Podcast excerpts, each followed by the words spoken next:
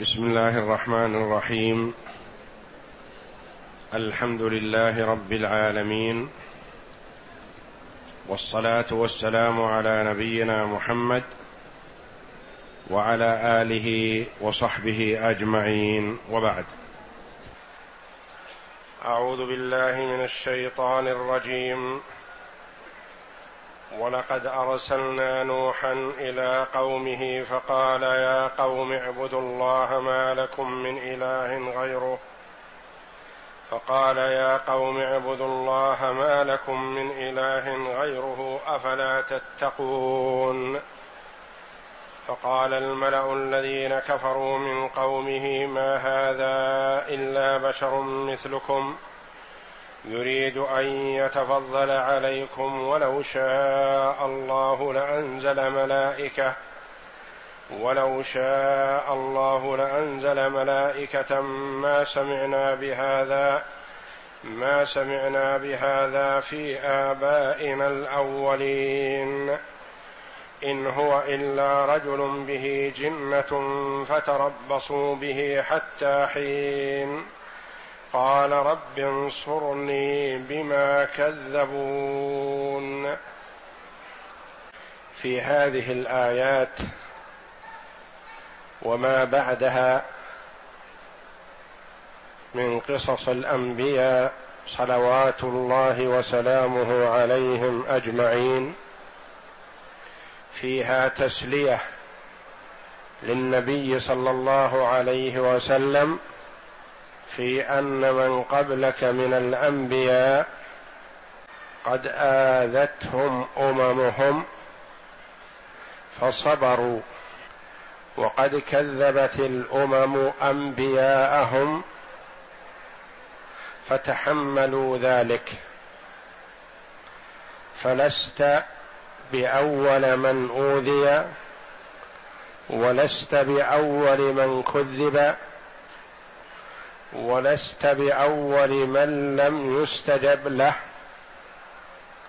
بل قبلك الأنبياء كذلك.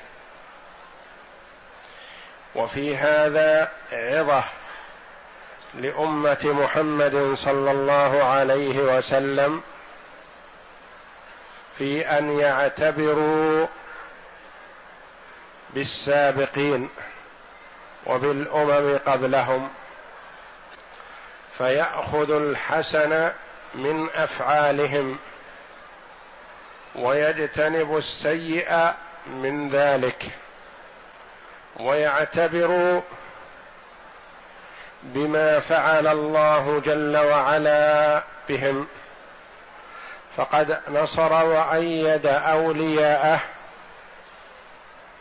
وخذل وعذب أعداءه. وهو جل وعلا الفعال لما يريد وهو القوي العزيز ووعده جل وعلا حق فقد وعد بكتابه العزيز بنصر أوليائه. فقال جل وعلا إنا لننصر رسلنا والذين آمنوا في الحياة الدنيا ويوم يقوم الأشهاد. وقد أظهر جل وعلا ما وعد به فنصر رسله ومن أطاعهم وخذل أعداءه وعذبهم في الدنيا قبل عذاب الآخرة ولعذاب الآخرة أشد.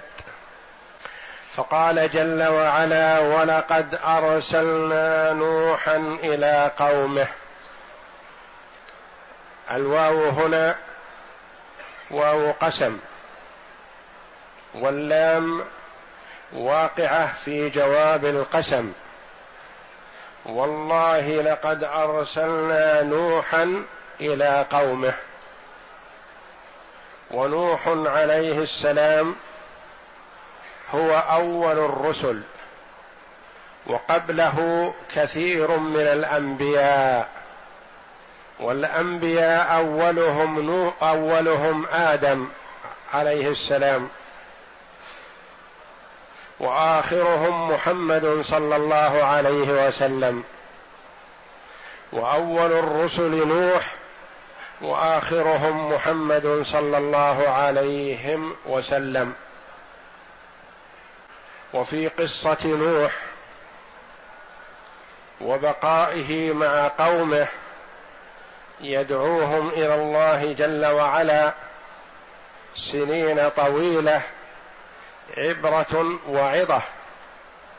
فنوح عليه السلام كما روي بعث لقومه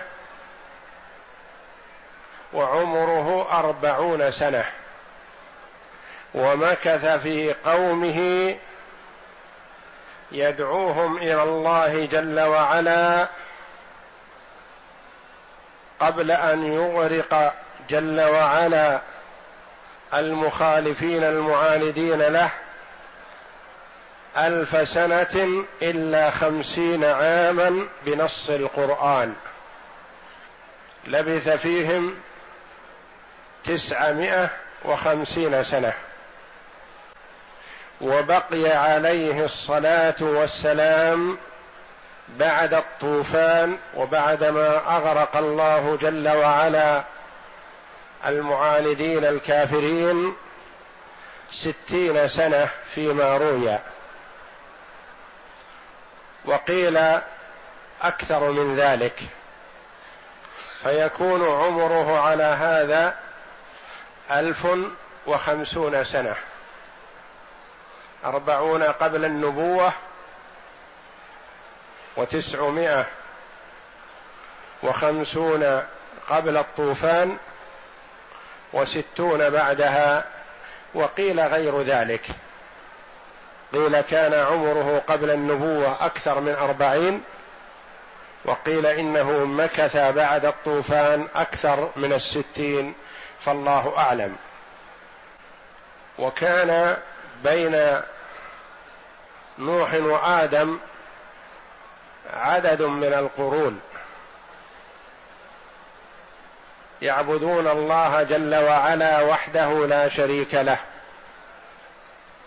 فحصل العناد والكفر فبعث الله جل وعلا نوحا عليه السلام يدعو قومه إلى توحيد الله وإفراده بالعبادة.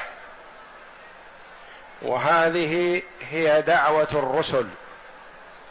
من أولهم إلى آخرهم. كلهم يدعون إلى توحيد الله جل وعلا. لم يختلفوا في ذلك. لأن هذا مما أجمع عليه قديما وحديثا بأنه لا يصح أن يعبد مع الله غيره. وإن اختلفت شرائع الرسل صلوات الله وسلامه عليهم أجمعين في العبادات في كيفية أدائها وفي مقدارها وفي وقتها وفي صفتها. اختلفت في ذلك لكنهم متفقون على الأصل وهو إفراد الله جل وعلا بالعبادة. ولقد أرسلنا نوحا إلى قومه فقال يا قوم اعبدوا الله. يتحبب إليهم ويتقرب إليهم في قوله يا قومي يا جماعتي يتلطف بهم في الدعوة لعلهم يستجيبون. وقد بذل عليه الصلاة والسلام ما في وسعه في دعوة قومه. قال رب إني دعوت قومي ليلا ونهارا. دعاهم عليه الصلاة والسلام في الليل وفي النهار وفي السر وفي العلانية. فرادى وجماعات لعل الله أن يهديهم ومكث معهم هذه المدة الطويلة لا يدعو عليهم صلوات الله وسلامه عليه. حتى أوحى الله جل وعلا إليه في قوله وأوحي إلى نوح أنه لن يؤمن من قومك إلا من قد آمن. فعند ذلك أيس من استجابتهم ودعا عليهم كما سيأتينا بيان ذلك. فقال يا قوم اعبدوا الله وحدوا الله اعبدوه وحده. وبين ذلك وعلله بقوله ما لكم من إله غيره ليس لكم معبود سواه. هو الإله الحق وما سواه باطل. ما لكم من إله غيره كالتعليل لما تقدم. في قوله يا قوم اعبدوا الله كأن قائلا يقول لما؟ قال لأنه ليس لكم من إله غيره. ما لكم من إله غيره. ما لكم من إله غيره وغيره قراءتان. غيره بالضم اتباعا لمحل إله لأن محلها مبتدأ مؤخر ويصح اسم ما على قول. والمبتدا المؤخر محله الرفع واسم ما كذلك إذا كانت عاملة محله الرفع. فغيره تابعا للمحل. ما لكم من إله غيره تابع لللفظ للفظ إله. ولكم الجار والمجرور هو الخبر مقدم أو خبر ما مقدم. أفلا تتقون؟ الهمزة للاستفهام. والفاء كما تقدم غير مرة أنها عاطفة على مقدر. داخل عليه الاستفهام. أجهلتم فلا تتقون؟ أفلا تتقون يعني تخافون الله جل وعلا بعبادتكم غيره؟ أفلا تتقون تخافون الله جل وعلا أن يرفع عنكم النعم التي تفضل عليكم بها؟ أفلا تتقون أفلا تقون أنفسكم عذاب الله؟ لأن بعبادتكم مع الله غيره تعرضون أنفسكم للعذاب. أفلا تقون أنفسكم عذاب الله؟ وعذاب من عبد مع الله غيره محقق لا شك فيه. لأن الله جل وعلا أخبر بأنه لا يغفر لمن أشرك به.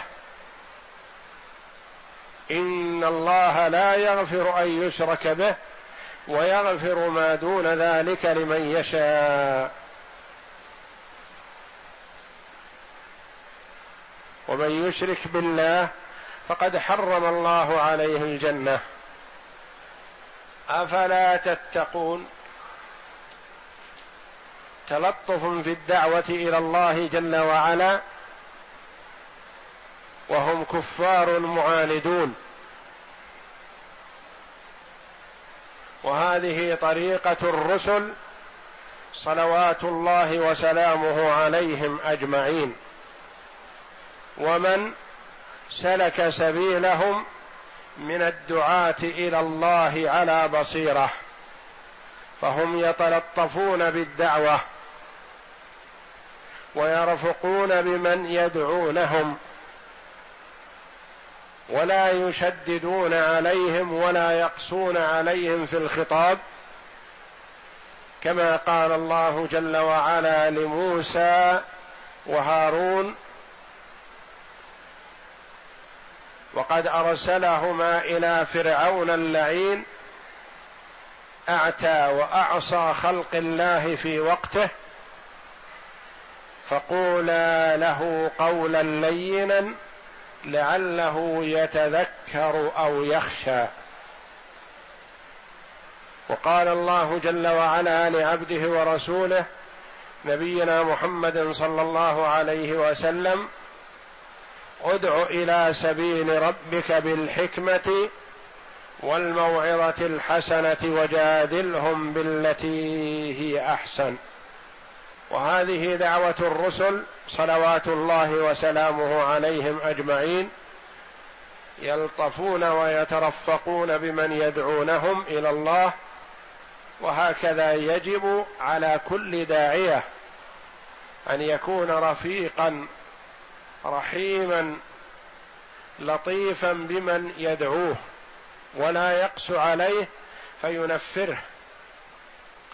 فقال الملأ الملأ هم الأشراف والكبراء وكثيرا ما يقف في وجه الرسل والدعاة إلى الله جل وعلا على بصيرة هم الكبراء والعظماء لأنهم يتصورون من جهلهم أنهم باتباعهم الرسل تسلب منهم العزة. والقوة والجبروت وليس كذلك بل تكون عزتهم وقوتهم شرعية مستمدة من الله جل وعلا وثبات لهم في الدنيا وعز لهم في الآخرة ونصر لهم في الدنيا ونعيم لهم في الآخرة المتابعة للرسل لكن من جهلهم يتصورون أنهم باتباعهم الرسل يسلب منهم ما هم فيه من العز والتمكين والمال. فقال الملأ الكبرى والأشراف الذين كفروا لأنه قد يوجد في الكبرى من يؤمن بالله جل وعلا ويتابع الرسل صلوات الله وسلامه عليهم. لكن الله جل وعلا بين أن هذا الرد الذي حصل من الكبراء الكفار. فقال الملأ الذين كفروا والكفر هو الجحود والإنكار. كفروا بالرسل صلوات الله وسلامه عليهم. من قومه الذين كفروا من قومه من قوم نوح عليه السلام. لمن قالوا قالوا ذلك؟ قالوه لأتباعهم.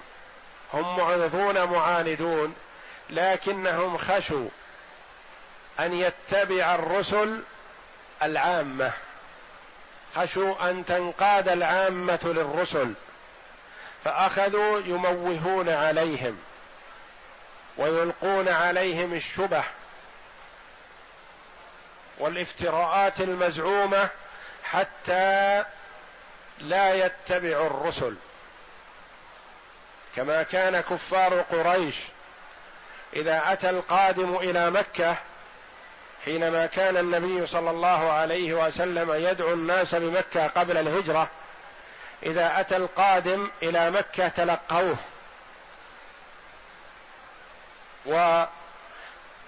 ونفروه وخوفوه من سحر محمد ومن كلامه فلا يسمع منه ولا يقبل منه وأنه يفعل كذا ويفرق بين المرء وزوجه وبين الولد وأبيه وبين الأخ وأخيه وهكذا حتى إن بعضهم يقول من كثرة ما قالوا لي هممت أن أجعل في أذني القطن. خشية أن أسمع شيئا من محمد بدون قصد حتى لا يسمع. فهم من طبيعتهم الكفار وأصحاب الزعامة من الكفرة والفجرة ينفرون العامة عن اتباع الرسل صلوات الله وسلامه عليهم أجمعين. وقال الملأ الذين كفروا من قومه ما هذا إلا بشر مثلكم. كأنهم يقولون له لا تتبعوا نوح لا تقبلوا منه. كأن أولئك يقولون لماذا؟ فيعلنون لهم بخمس علل كلها واهية. خمس شبه يلقونها عليهم خشية أن يستجيبوا لنوح عليه السلام.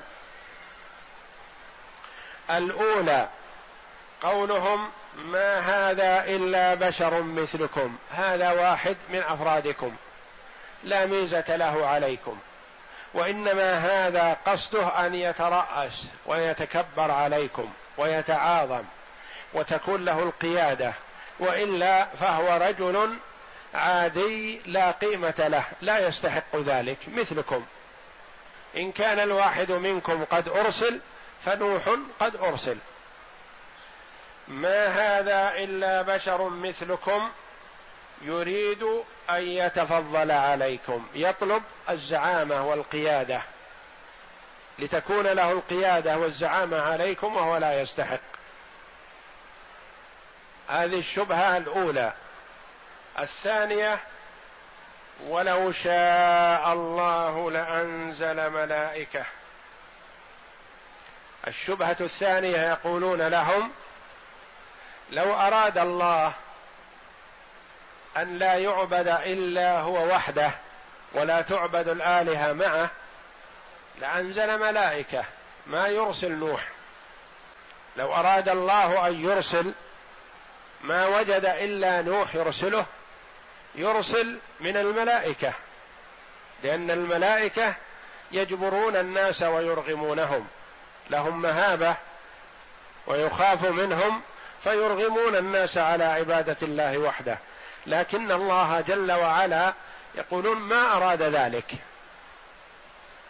ولو شاء الله إرسال رسول لأنزل من السماء لأنزل ملائكة يدعون الناس وهذا من جهلهم لأن الله جل وعلا من لطفه بعباده أرسل لهم من جنسهم.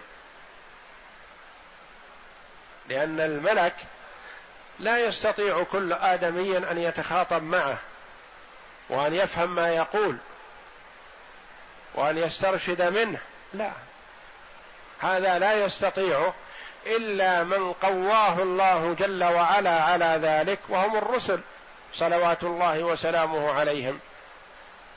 والأنبياء هم الذين قواهم الله جل وعلا وجعل عندهم الاستعداد للتفاهم والتخاطب مع الملائكة.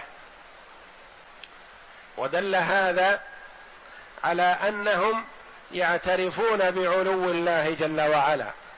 فأولئك الكفرة اعرفوا بالله من بعض الملحدة من بعض من الجهمية ونحوهم الذين ينكرون علو الله جل وعلا تعالى وتقدس. لأنزل والإنزال من علو لأسفل. الشبهة الثالثة قالوا لهم هذا اختلاق. ولو كان هذا صحيح لسمعنا بهذا في آبائنا الأولين. قالوا ما سمعنا بهذا في آبائنا الأولين. ما سمعنا أن الله يرسل بشرا يدعو الناس. ما سمعنا في آبائنا الأولين أن الله أمر أن لا يعبد إلا هو. وهذا مكابرة. لأن التوحيد كان من آدم عليه الصلاة والسلام إلى قبيل بعثة نوح عليه السلام وكان لا يعبد إلا الله وحده. فلما وجد الشرك أرسل الله جل وعلا نوحا عليه السلام. وكان وجود الشرك وأصله وأوله بسبب التصوير. قالوا ما سمعنا بهذا في آبائنا الأولين. ما سمعنا بهذا يحتمل ما سمعنا بهذا الذي هو إفراد الله بالعبادة ما سمعناه. أو ما سمعنا بهذا بإرسال رسول من البشر ما سمعنا بهذا. ما خبرنا في الزمن السابق عن آبائنا وأجدادنا بأن الله يرسل بشرا يدعو الناس. وهذا مكابرة. وإلا فالأنبياء متعاقبون موجودون من زمن من آدم إلى بعثة نوح عليه السلام. كان الأنبياء موجودون. ومنهم كما تقدم لنا إدريس عليه السلام كان جدا لأبي نوح. ما سمعنا بهذا في آبائنا الأولين. ما اكتفوا بهذه الثلاث الشبه. أخذوا يرمون نوحا عليه السلام بما ليس فيه وبما هو مكابرة وعناد. وصفوه بماذا؟ قالوا هذا الرجل لا تطيعونه لأنه مجنون. إن هو إلا رجل به جنة. هذا مجنون. المجنون يصلح أن يطاع. يريدون أن ينفروا الناس لأنه أتاهم بما يستنكرونه فوصفوه بالجنون عليه السلام. إن هو إلا رجل به جنة أي حالة جنون فهذا الرجل نفسه لا يدري ما يقول فكيف أنتم تتبعونه؟ لأن المجنون لا يدري ما يقول. فهم يقولون ما دام أنه هو مجنون لا يدري ما يقول فكيف تتبعونه أنتم؟ وهذه هي الشبهة الرابعة. الخامسة قالوا لا تستعجلوا لا تستعجلوا. حتى إن هممتم باتباعه فلا تستعجلوا. انتظروا. إما أن يصحوا من جنونه ويتبين لكم عقله فاتبعوه وإما أن يموت في جنونه فتستريحون منه. فتربصوا به. التربص هو الانتظار وعدم الاستعجال.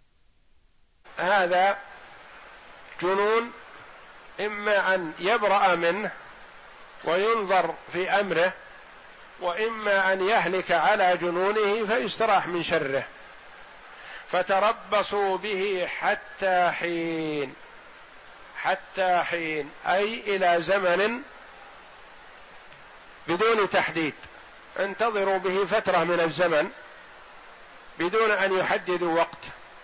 خشية أن يحددوا وقت فيسارع الناس بعد مضي هذا الزمن في اتباعه فقالوا انتظروا به فترة من الزمن ولم يحددوا. حتى كلما هموا باتباعه قالوا لهم انتظروا الرجل لم يصح من جنونه إلى الآن. هذه الفترة الطويلة يدعوهم إلى الله جل وعلا وعلا تسعمائة وخمسون سنة ولم يستجب له إلا القليل. وممن لم يستجب ابنه. كما روي له ثلاثة أبناء استجاب له اثنان وأبى الثالث والعياذ بالله فكان مع الهالكين. كما قص الله علينا ذلك في سورة هود. ونادى نوح ابنه وكان في معزل. يا بني اركب معنا ولا تكن مع الكافرين. قال سآوي إلى جبل يعصمني من الماء. الابن الضال والعياذ بالله يقول لن أهلك. سأرتقي على رأس جبل وأسلم من الماء. سبق له في علم الله الشقاوة والعياذ بالله. وحال بينهما الموج فكان من المغرقين والعياذ بالله. وكذلك امرأته. لم تستجب له فكانت من الهالكين والعياذ بالله. فالتوفيق بيد الله جل وعلا والهداية التي هي هداية التوفيق بيده سبحانه وتعالى. إنك لا تهدي من أحببت ولكن الله يهدي من يشاء. عند ذلك دعا عليه الصلاة والسلام. قائلا قال رب انصرني بما كذبون. قال رب انصرني يطلب النصر من الله جل وعلا. ولم يطلب شيئا آخر في هذه الآية. قال انصرني بسبب تكذيبهم إياي. فسارع الله جل وعلا بنصره وتأييده كما سيأتي في الآيات اللاحقة إن شاء الله. والله أعلم. وصلى الله وسلم وبارك على عبده ورسول نبينا محمد. وعلى آله وصحبه أجمعين.